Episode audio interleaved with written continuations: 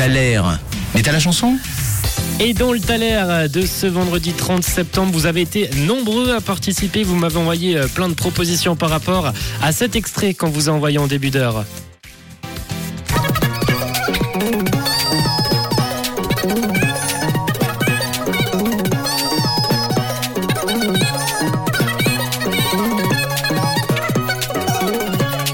Et vous nous avez envoyé plein de propositions avec euh, des membres de la famille de Jackson. Euh, J'ai vu du Janet Jackson, non, de la famille Jackson non plus. Patrice nous envoie les Daft Punk et non, ce n'est pas ça. Je reçois aussi euh, de la part de Jérém et Axel sur le WhatsApp de Rouge 079 548 3000. Euh, Vous nous parlez de Marvin Gaye. Ben, on va contrôler tout ça directement avec ce l'air du jour.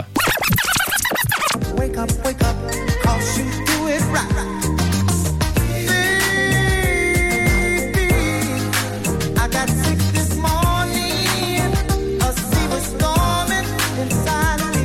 Eh oui,